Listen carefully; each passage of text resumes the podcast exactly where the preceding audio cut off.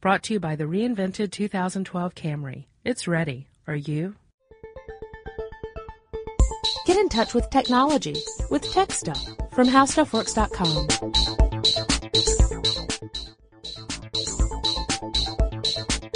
Hello, everyone, and welcome to Tech Stuff. My name is Chris Pollette, and I am an editor at HowStuffWorks.com. Sitting across from me, as usual, is senior writer Jonathan Strickland. Resistance is useless. that was because of in honor of our topic today. Yes, batteries. We're going to talk about batteries. Now, this kind of falls in line with some of our earlier podcasts. You may remember our basic electronics podcast that we did ages ago, and this kind of falls into that same sort of category. We wanted to kind of talk about what batteries are, uh, how they work, and um, kind of just sort of give you a, a basic understanding. Now, the interesting thing about batteries is that it involves a lot of chemistry. Mm-hmm. So uh, we should have given this to that science podcast. well, part of the reason that I suggested doing batteries, it sort, it sort of came to me when I was working uh, my way through a book called Empires of Light, which is a, um, a history of electricity, basically, what by uh, Jill. I'm, I'm probably pronouncing her name wrong. Jonas J O N N E S. It may even be Jones, but it's really uh, well, at least so far. I'm about a third of the way through the book. It's really interesting, and they and uh, as Jill started working uh, through the basics of the history of electricity, part of the early history, of course, involves batteries because we weren't exactly plugging stuff into the wall uh, really much past the early part of the last century. Right uh, you know, a little bit into the uh, the 19th century, but really it's a 20 and 21st century, you know, yeah, sort yeah. of thing. And uh, to to add on to that, I mean, I have an interest in batteries because it helps uh, explain how absolutely ridiculous the robots and computers' plan was in the Matrix to turn humans into giant batteries. Because really, that's an incredibly inefficient way of getting your power supply. That's a very good point that I hadn't thought of. Yeah, I didn't think you would have, um, because it really has no other bearing on this discussion. It was just me trying to throw in yet another reference to a science fiction film. By the way, I still love that first Matrix movie. I just I refuse to acknowledge the other entries in that series. Yeah. But let's talk about batteries. Yes, and as it as it turns out, batteries are quite old. Yeah, we're not talking about the batteries in your closet. I mean, those might also be quite old. We're talking about the actual concept of batteries themselves. Yes. Um, actually, one of the, the very first things that made me think about it was the Leyden jar, uh, the mm. reference to the Leyden jar in Empires of Light, uh, which was create, created in Leyden in the Netherlands.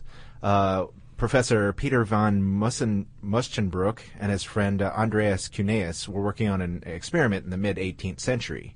And uh, what they discovered was they could take a jar, uh, line it with a metal film on the inside and outside, about the bottom two thirds of the jar. Uh, and with an electrolytic liquid inside, they could put a metal rod down into the jar with a with a cork uh, to to cap off the battery, and it would store an electrical charge. Mm-hmm. Well, as it turns out, uh, you know, I had always heard of that as being one of the very first examples of a battery. But uh, back in 1938, um, a uh, an archaeologist, a German archaeologist named Wil- Wilhelm Koenig, uh, found a clay jar uh, containing a copper cylinder with an iron rod in it, mm-hmm. and apparently, the uh, the people living uh, in the area around Baghdad had batteries as old as well. They think they're pretty sure it's a battery. There's right, no right. proof but the, the design is very, very similar to the Leyden jar. And these existed as possibly as far back as 200 BC. Well, what's interesting is they found those clay jars in a giant stone statue in the shape of a rabbit carrying an enormous drum. Okay, that's that's a lie. But uh, you may re- you may remember what Chris is talking about. If you if you're a fan of the show MythBusters, yes, MythBusters did an episode about these clay jars and whether or not the devices themselves could be batteries. One of the theories, or I suppose a hypothesis, that was put forward was that these were part of a religious or spiritual uh, ritual in which you would feel a tingling sensation by holding the uh, the these jars and you know essentially completing a circuit Yes. that you you would feel that that tingling as the electricity moved through you because it was a very low voltage and a really low current so it wasn't it wasn't going to actually cause damage. Uh, as I recall in that episode they ended up rigging the clay jars they made with an actual electric circuit and uh, shocked um, Adam, uh, as I recall, and uh, to a point where Adam was very displeased uh, because it could have been potentially very dangerous. But uh, but yes, that's a good example. Those those may very well have been batteries. Now, what were they powering? Probably not ancient iPods.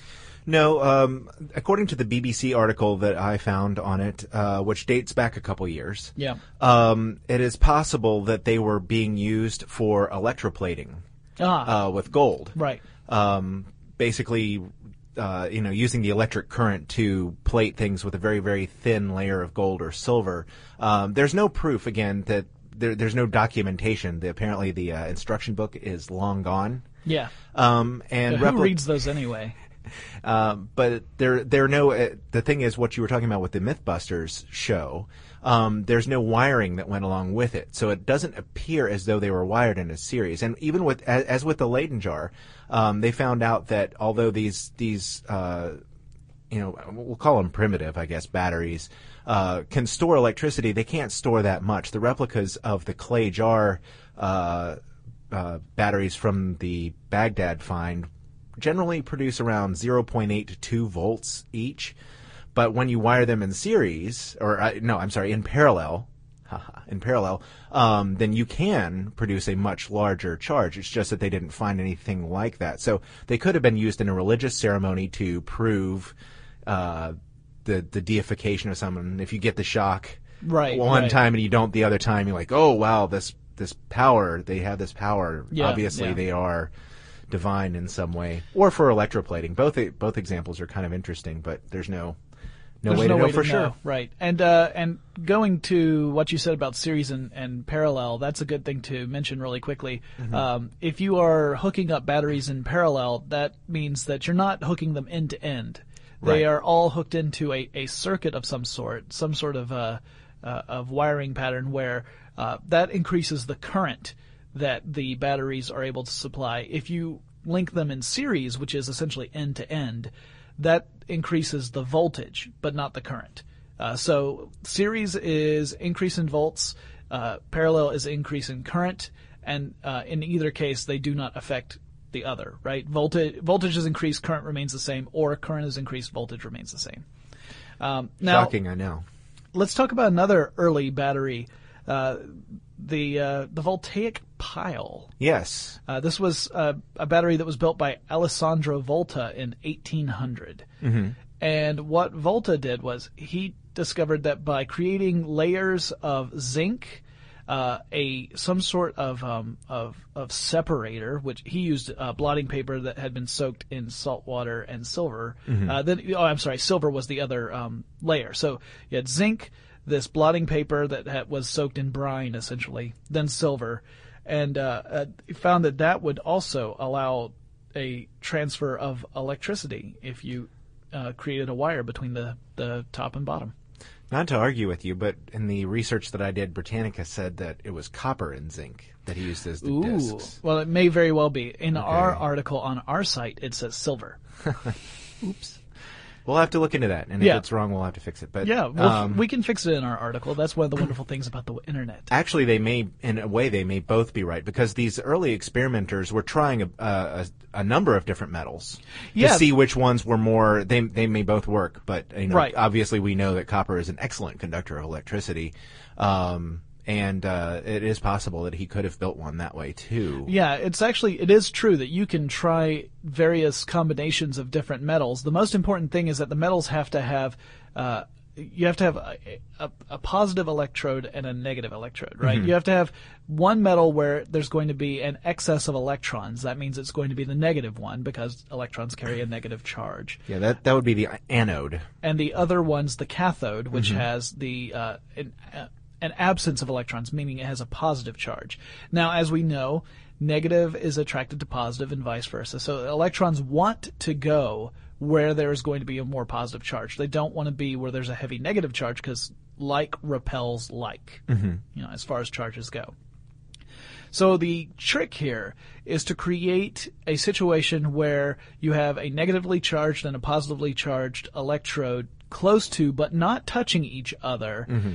Uh, suspended in some sort of solution, which we call the electrolyte, which allows the passage of ions, but does not allow the passage of electrons to go between the two.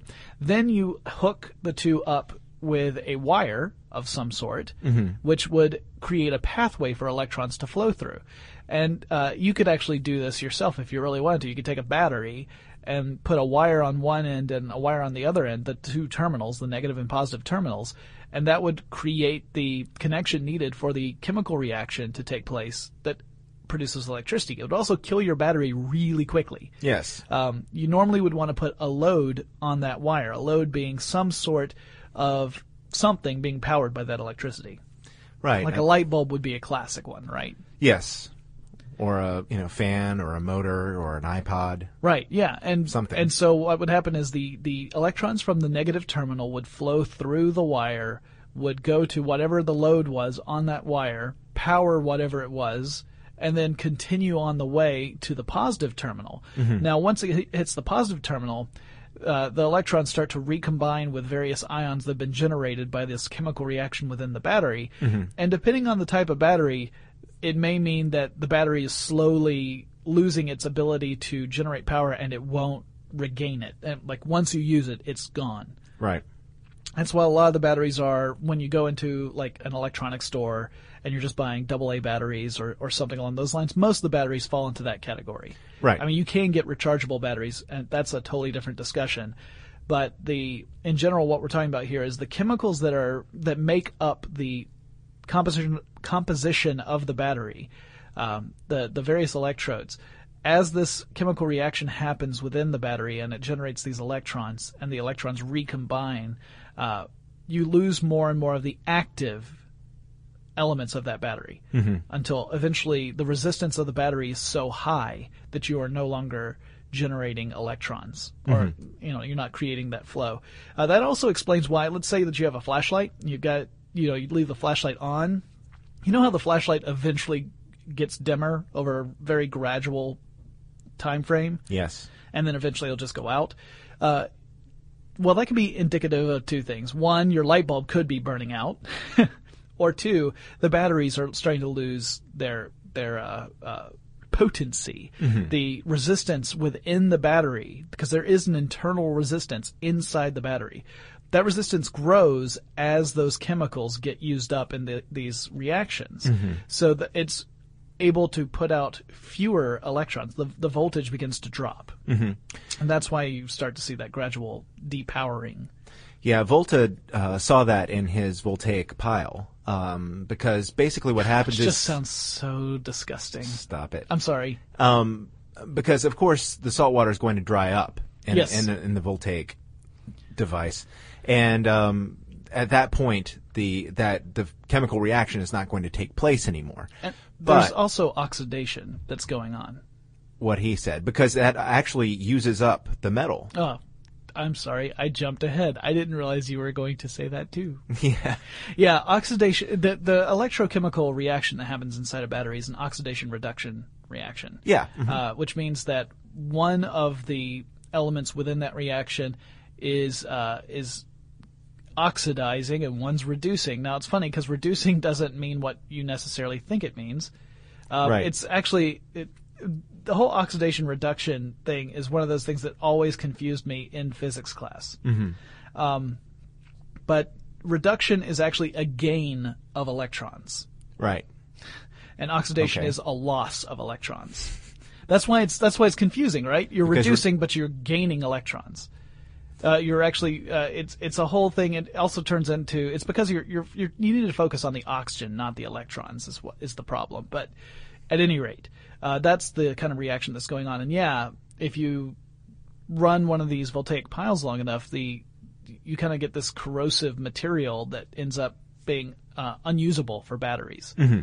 By the way, you can build your own voltaic pile.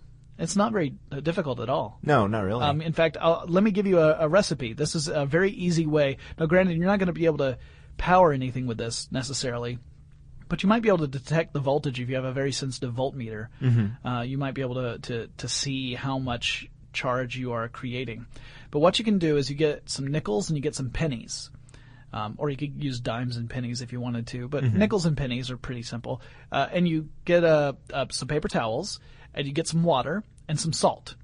All right, you create a solution with the water and salt. You put as much salt as the water can hold in solution, and then you soak the paper towels in that brine solution you've created. Mm-hmm. And you start to build layers, and you do a nickel, you do the paper towel, penny, paper towel, nickel, paper towel, penny, paper towel. The taller you build that tower, the greater the voltage you will generate. Um, and it should increase the same amount through each each element of that voltaic pile that you've added. Right. Like Each each three part element, the penny, nickel, and uh, paper towel layers. Uh, and uh, it's just a very simple, uh, simple uh, um, experiment you can do. You could also, of course, you probably have seen this. You can make batteries out of things like a potato True. you have to use the correct kind of electrodes. But if you put the two electrodes within a potato close enough so that the electron exchange can occur, uh, or, or the ion exchange, I should say, can occur, but not so close that they're actually touching, because then you just create a short circuit, uh, the potato will facilitate the electrolyte uh, transition of ions. So you can power like a, a tiny light bulb. Uh, by light bulb, I mean LED light. Um, and you can even hook potatoes in series. And the best thing about this experiment is after you are done lighting up your room with LEDs powered by potatoes, you can have french fries. there is Not there are quite. some intermediary steps, by the way. Yes. they don't LEDs do not turn potatoes into french fries. No. Belgians do. I'm a so. Oh, So, uh, nice. nice. So anyhow, in doing research, uh, Jonathan reminded me of this uh, Energizer, you know, the battery company uh, website, and uh, it basically shows you an illustration of the different parts that make up today's battery, and in some ways, it's very similar to those very early batteries. It's just more powerful and and more efficient, but Much more compact. Yes, that that's true. Um, also, um, like as like as we were talking before about uh, the experiments done by the early philosophers who were investigating batteries and, and electricity. Um, depending on the manufacturer and, and the application, they may use different materials for the uh, cathode and anode and uh, you know even the uh, electrolyte inside, depending on the purpose. Of course, they're always trying to get a better, more efficient battery. Uh, but in the case of the uh, the Energizer battery, um, the cathode is is the case, which is made up of uh, manganese dioxide mixture. Yeah, yeah. There's a there's a steel tube essentially, like that's that's the outside of Uh-huh. the battery, um, and that that's part of the cathode. So you've got that steel tube, uh, and then which of course is capped on both ends, uh, and then the interior of the tube is coated with this manganese dioxide mixture. It's a powder, and um, and yeah, that that's the uh, the cathode. So that's carrying the the what they call the positive electrical charge which sounds so confusing when you sit there and think, oh wait, electrons are negative. But essentially, this is the positive element, right? This is what's generating the positive ions. Right, right. And um, of course, as in uh, Volta's experiment, uh, you need a separator, Yep. um, which is uh, made of, in Energizer's case again, a non-woven fibrous fabric. Yep. And uh, the website actually says that the anode is made of powdered zinc. Ah, okay. So the the separator's job here is mainly just to make sure that the anode and cathode do not touch, Yes. because that would generate essentially a short circuit. You would no longer have a working battery. Yes. It would be it would it would just be useless, is what it would be, and it al- also possibly generate a lot of heat. Yes. Think of it as the uh, the battery chaperone. Now you two Nice. stay apart. So anyway, the zinc uh, acts as the the um, the anode. That's the so that's this is the negatively charged um, material, and then you have the electrolyte, which is uh, the potassium hydroxide that is inserted in this. That's what's allowing facilitating the the passage of ions between the anode and the cathode. Yeah. Um, and then you've got the positive terminal and the negative terminal. You hook the you you, you put Yeah, that's plu- the outside part of the battery. Right, right, right. Yeah, outside the battery. So back to the steel part.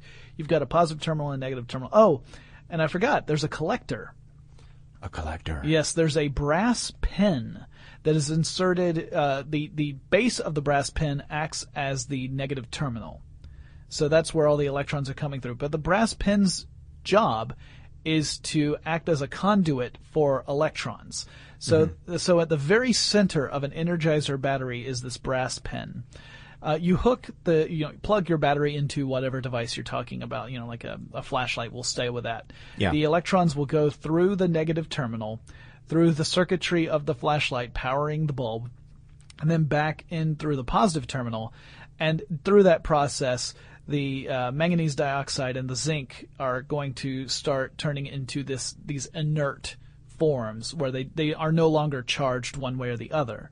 And uh, uh, eventually you start to run out of the active components and you've got a dead battery. Right. Uh, also, keep in mind, just going to throw this out there. Uh, remember, electricity flows one way, current flows the other way, because Benjamin Franklin thought that current was carried by positively charged particles, not negatively charged ones. As it turns out, the answer was negative.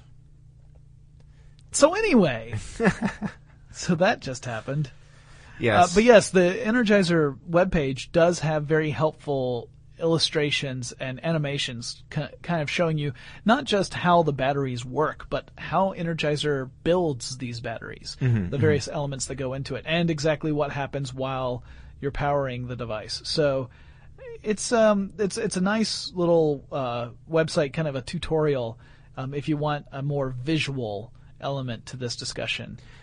Yeah, and it, it really gets into how uh, Energizer makes alkaline batteries, which is you know basically this the standard type that you find on the uh, on the counter at your local store. Now there are other kinds, of course. Uh, we mentioned rechargeable batteries, but there are, are lithium batteries, um, which are a little weird. According to uh, to the research I had done on Britannica, um, there is no separator between the anode and a liquid cathode. Uh, but as uh, but a, a layer automatically forms on the lithium, uh, which basically makes it its own separator. Uh, this this layer as it forms, as I guess as it's being used, uh, was at least my understanding of that, um, and that allows a much more uh, high power density, which is why you see them the lithium batteries advertised as a more powerful uh, battery for applications such as you know, cameras, digital cameras. I see them often advertised in that for that particular application because they have a, a higher power density. But it They also have a longer shelf life. Yeah, they do. They do, and it's uh, apparently because of the metals used inside. They're also a lot more expensive. Yeah, the, these are the kind of batteries. The small ones are the kinds that power things like, um, like electric hearts. You want you want a battery that's going to last a really long time for that kind of thing. Clearly, you don't want to have to pop open pop it open and switch the nine volt out every couple of uh, weeks. Yeah, true. That would be irritating. But yeah, there's uh, there's carbon zinc batteries, zinc chloride. There's um, mercury batteries, uh, silver oxide batteries, zinc air batteries. And there's there's lots of different types, and uh, all the ones I just named were uh, non-rechargeable batteries. So uh, you know what? I think we should probably do another episode in the future about rechargeable batteries, as well as uh, kind of a discussion about some of the uh, things that can happen when batteries go wrong. Yeah, I think I think that would be uh, that would be very good. Now, of course, uh, it, you know, it's possible that an alkaline battery will, if you leave it in a uh, device for too long, it will eventually corrode. Yes. Uh, but there are other instances too, like car batteries and, and Yeah, the things like chemicals inside batteries can be caustic. Yes, they so can. So you don't, and, and you got to remember that the um, the steel canisters that surround the batteries keep that those those elements under pressure, not the Queen uh, uh, David Bowie song. However, I am singing that now. yeah, now. I am too. it's a terror of knowing what this world is about. But anyway, the um, the, the the the batteries keep that those elements under pressure, and if you puncture it, then you could get squirted by some caustic stuff. So you don't want to do that. You don't ever want to, you know break batteries open or anything like that. And there's also the corrosive element where if a battery's left for too long, it, that can happen. Um, also. Uh, things like if a battery gets too cold, it can take a really long time for those chemical reactions to start up because they often are affected by heat. And if it's too warm, uh, it may not. It may have already like the. It may not perform as well either Right. there's usually a range of temperatures at which a battery is optimal, and then outside that range, you're going to get uh, a decrease in performance. But in general, like if you've ever heard, if you want your batteries to last longer, put them in the freezer. Don't do that. Yeah. It's a bad idea. Nope. That's not a good idea at all. All right, well, let's wrap up this initial discussion of batteries. We can Okay. revisit the topic in the future and talk about some of the other uh, issues and problems that we run into, as well as well, how can a battery be recharged if you're using up these chemicals? It's actually pretty interesting. Yeah, I agree. I was actually surprised by the answer. Yeah, yeah. It turns out it is not magic, um, and that means I owe Chris a Coke.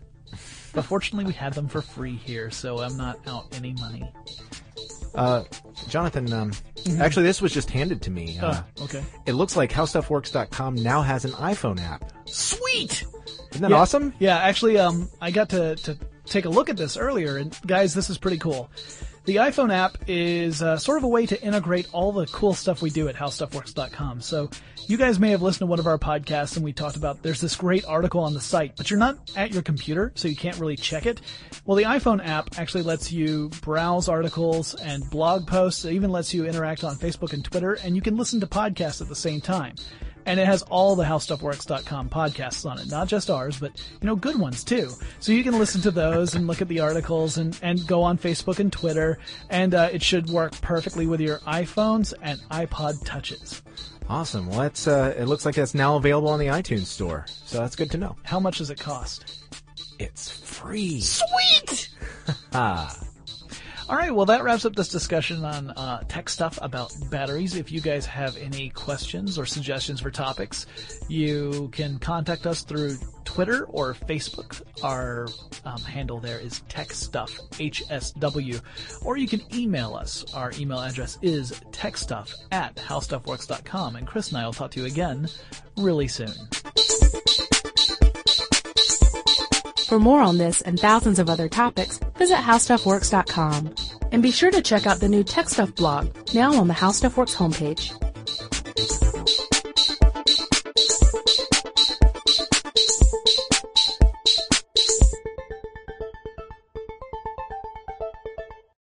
Brought to you by the reinvented 2012 Camry. It's ready. Are you?